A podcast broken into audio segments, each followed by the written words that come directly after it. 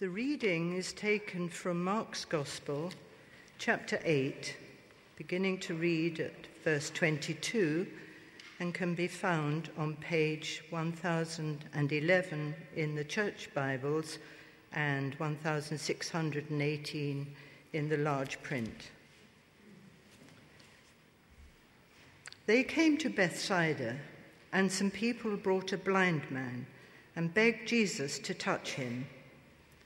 He took the blind man by the hand and led him outside the village. When he had spit on the man's eyes and put his hands on him, Jesus asked, Do you see anything? He looked up and said, I see people. They look like trees walking around. Once more, Jesus put his hands on the man's eyes.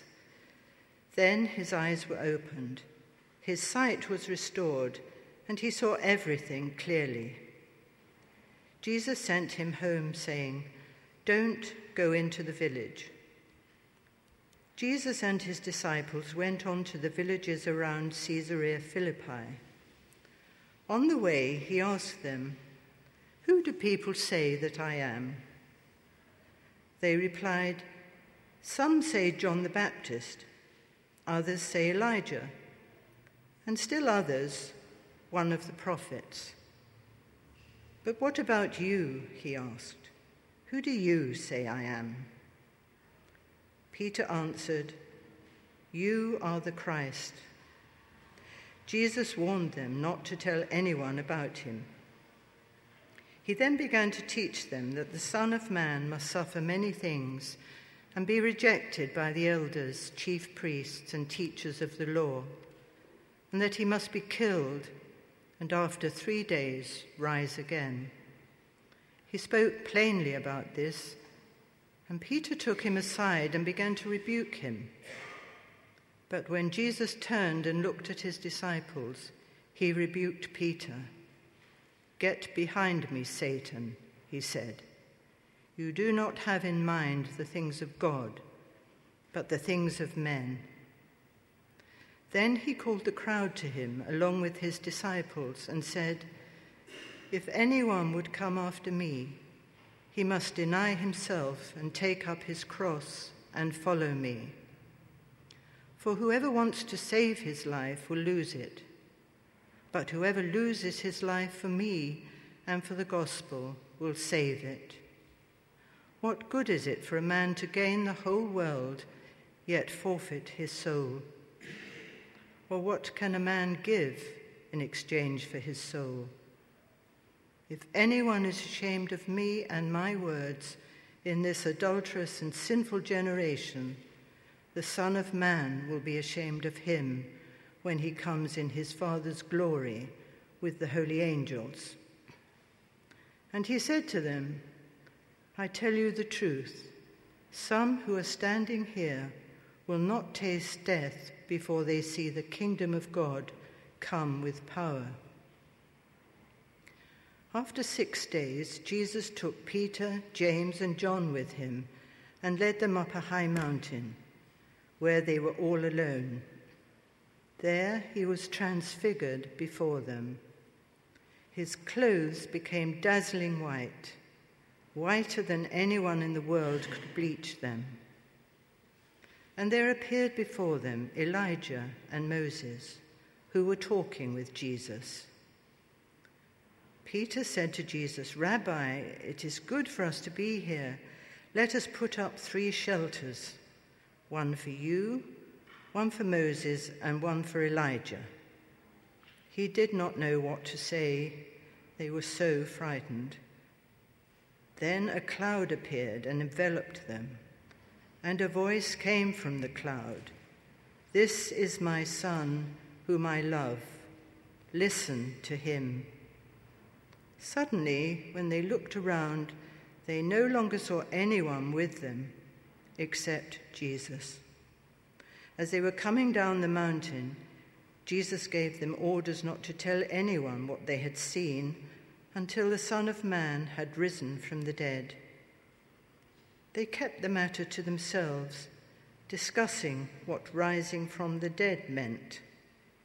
And they asked him, Why do the teachers of the law say that Elijah must come first? Jesus replied, To be sure, Elijah does come first and restores all things. Why then is it written that the Son of Man must suffer much and be rejected? But I tell you, Elijah has come, and they have done to him everything they wished, just as it is written about him. This is the word of the Lord.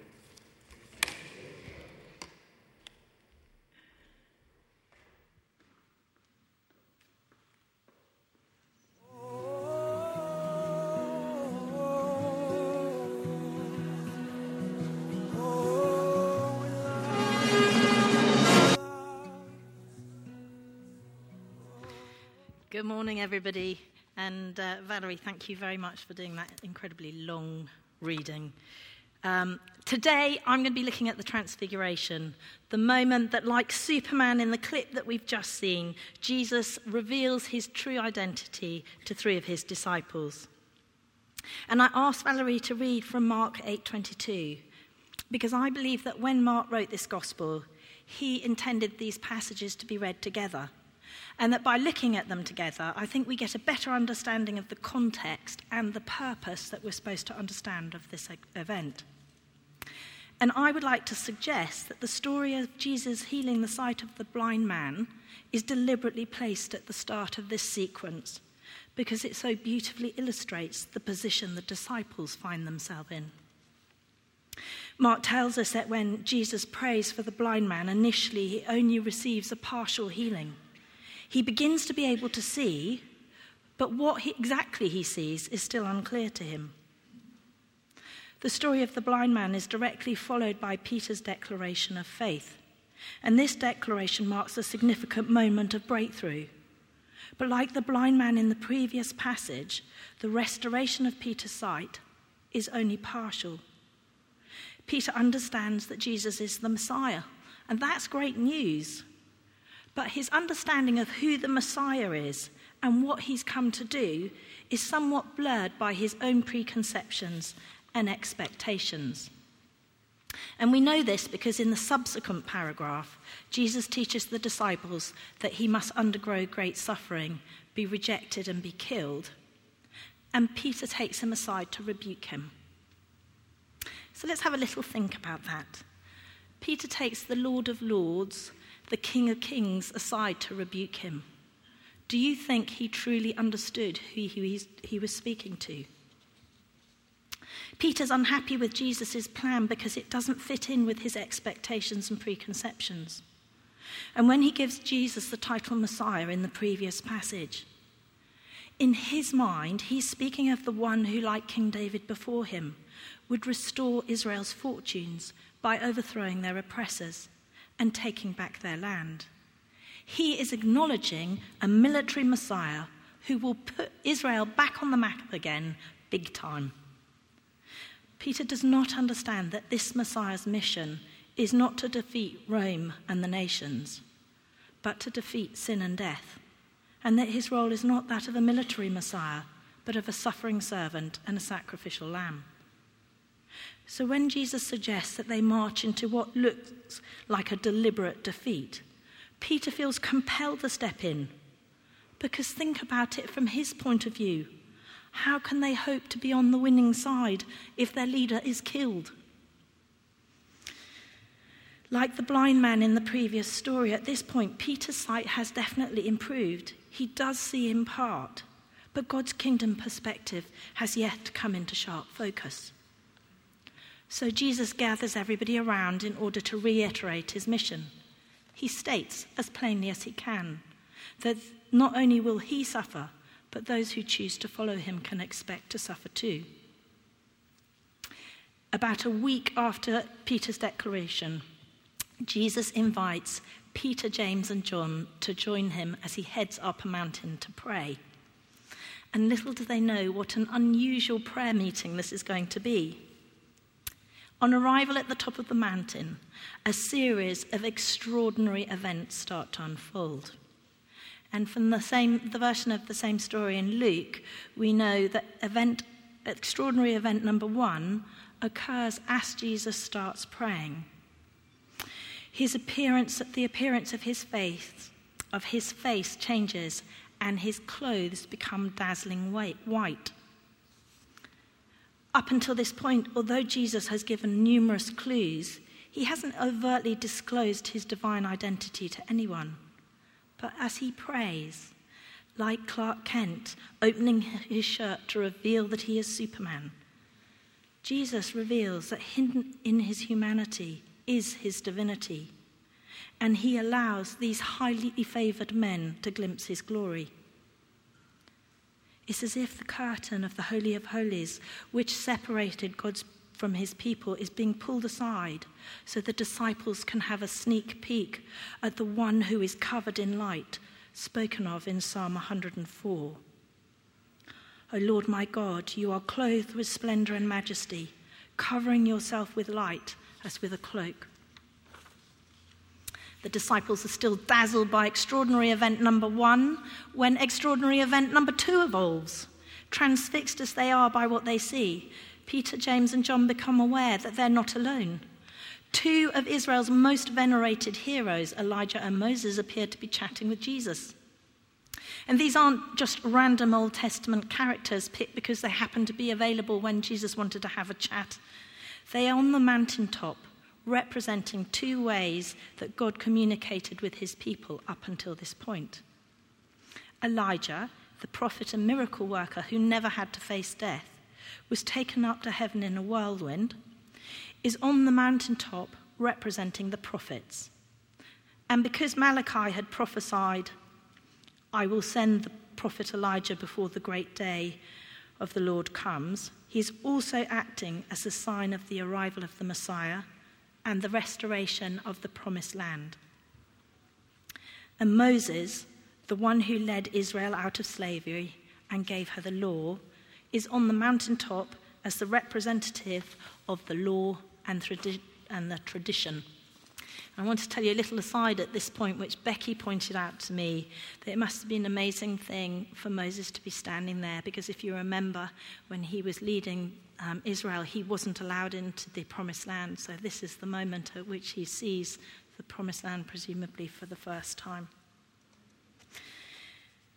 While they're on the mountaintop, Luke tells us that Jesus, Elijah, and Moses are discussing what lies ahead.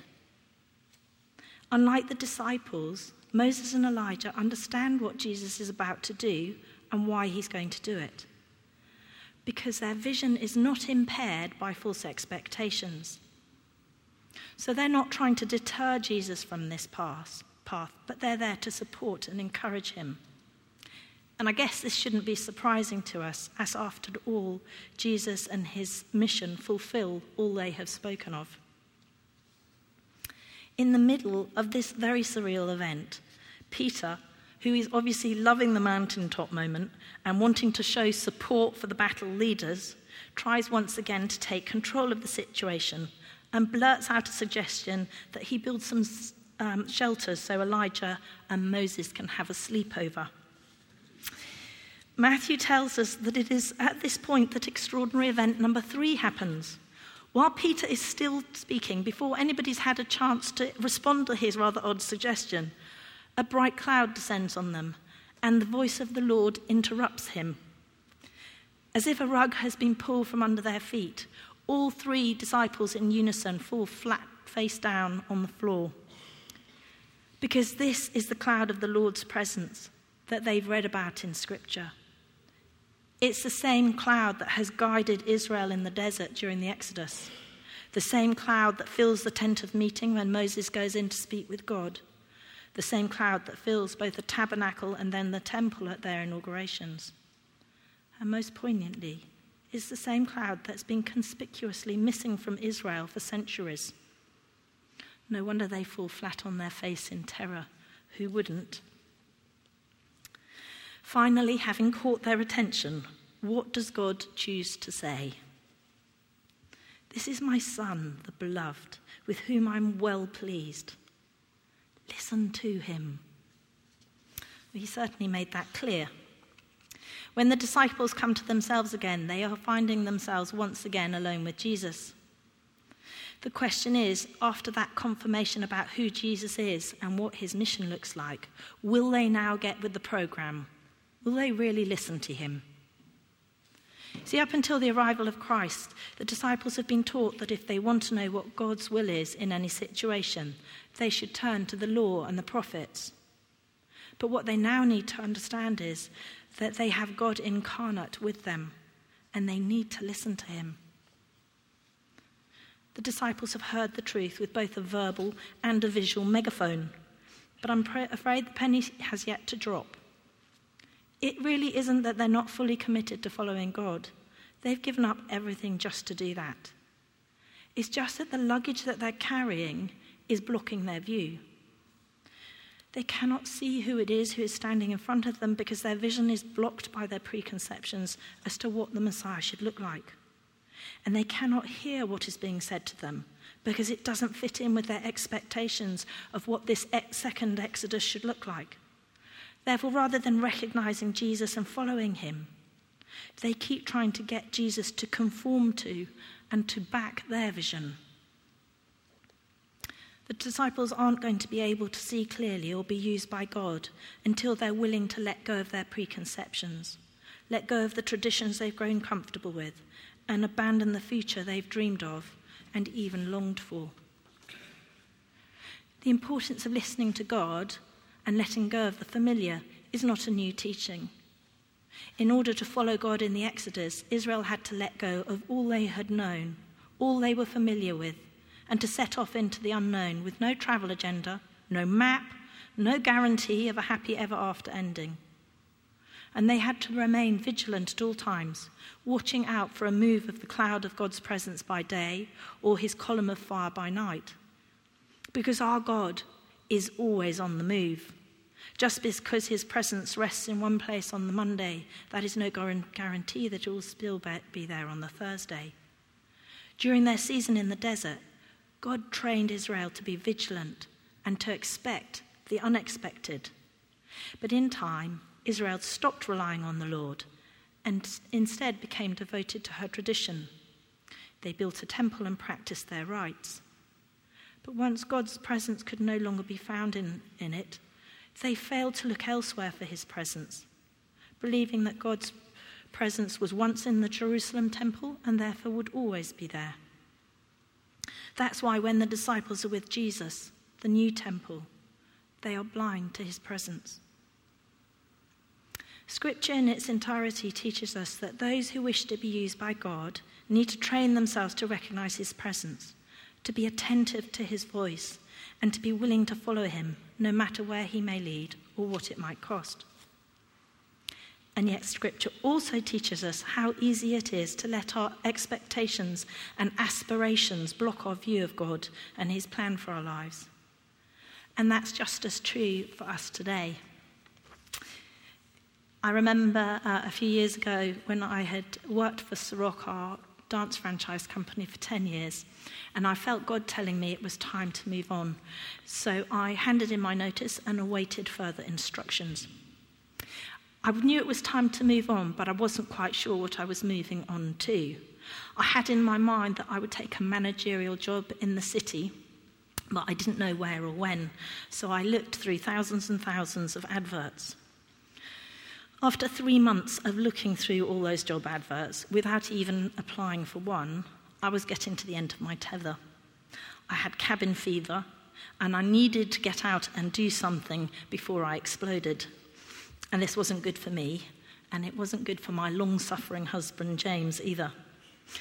We had a week's holiday in France, which was bliss, and uh, then we were coming back on the train, and I was on a big sulk uh, James decided it would be a good opportunity to interrogate me, I mean, to coach me.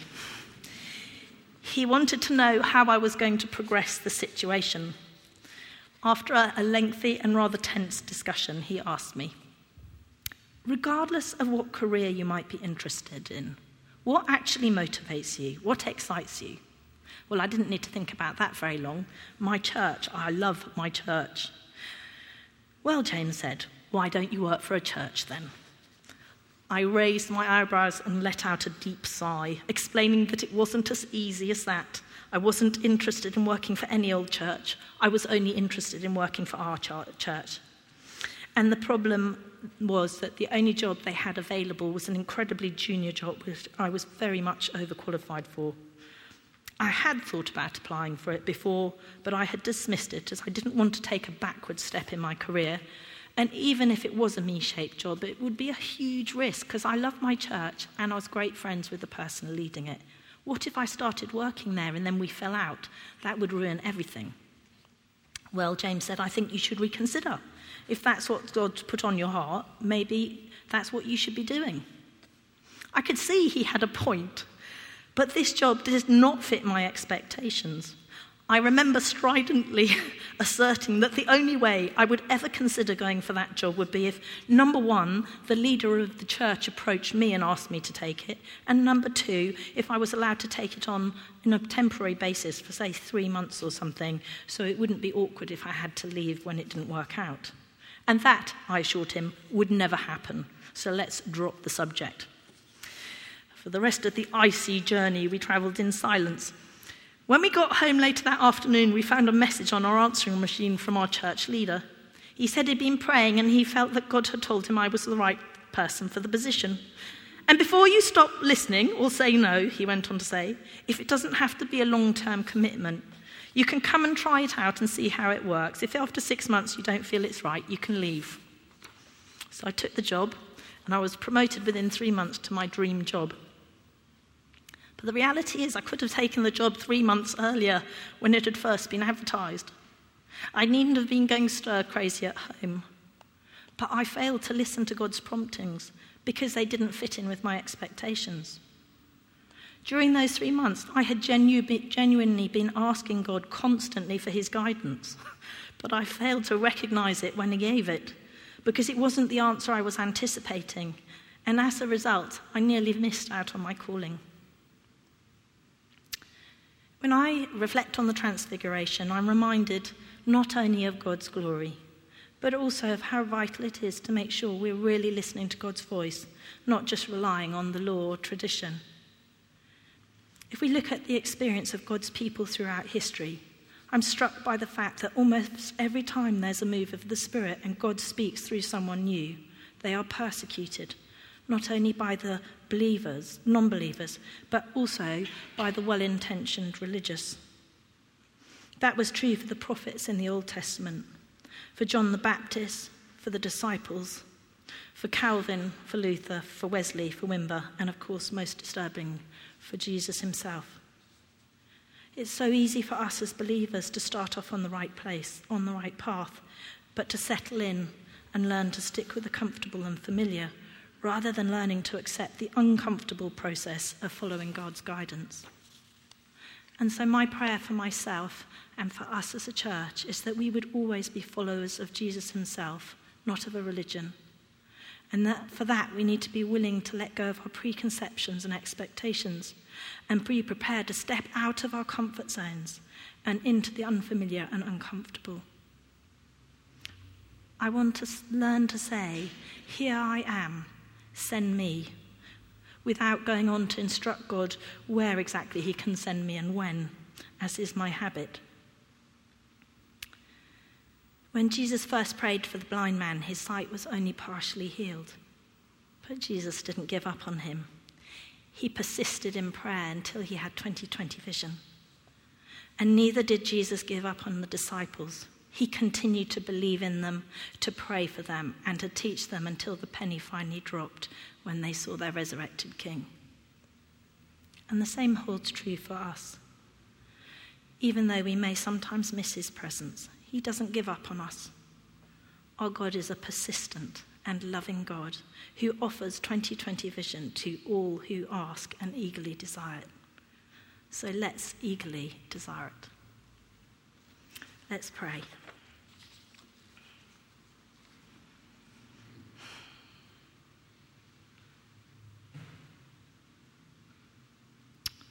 We just want to confess to you that we are fallible.